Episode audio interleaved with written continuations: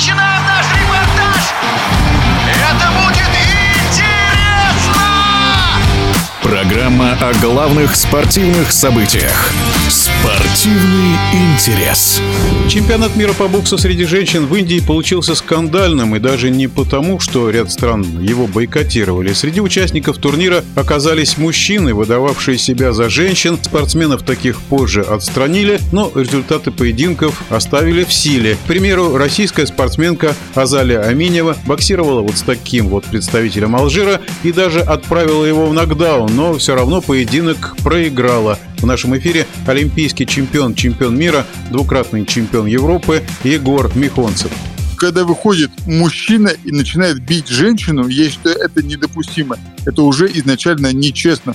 Тогда давайте будем разрешать выходить под допингом. Зачем у нас есть антидопинговые ассоциации, чтобы контролировать, чтобы спорт был честный. Сейчас же мужчина выходит и начинает избивать женщину, ну, либо там с ней состязаться. Это неправильно. Это не спорт. Спорт – это состязание по правилам. Я считаю, что нужно было бы проверить этих спортсменов на принадлежность к определенному полу, и тогда уже их допускать либо не допускать. И это, я думаю, задача Международной боксерской организации IBA. Почему не стали менять результаты боя? Потому что есть таблица. Значит, нужно было переписать всю таблицу. То есть она вышла, и это обнаружилось не сразу же, а в процессе турнира, что вот, да, вот поняли, что это не женщина, а это мужчина.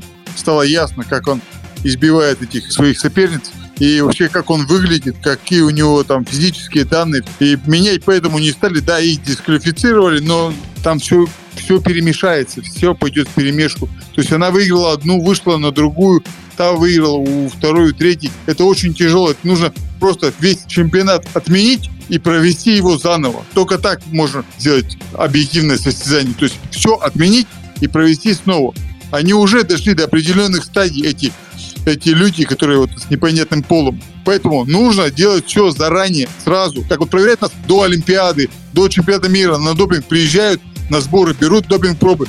Чистые вы или не чистые? Я прошел, наверное, до Олимпиады эти допинг-тестов, наверное, штук 10, 15, может быть 20 в течение трех лет. Но почему не делать тогда вот эти гендерные тесты? Я считаю, что необходимо их делать. Этот чемпионат, я считаю, что может быть даже некорректным. Ну как? А на Олимпийские игры, что тоже так же будет, это изначально вина тех, кто организовал этот чемпионат. Это было мнение олимпийского чемпиона по боксу, чемпиона мира, двукратного чемпиона Европы Егора Михонцева. Спортивный интерес.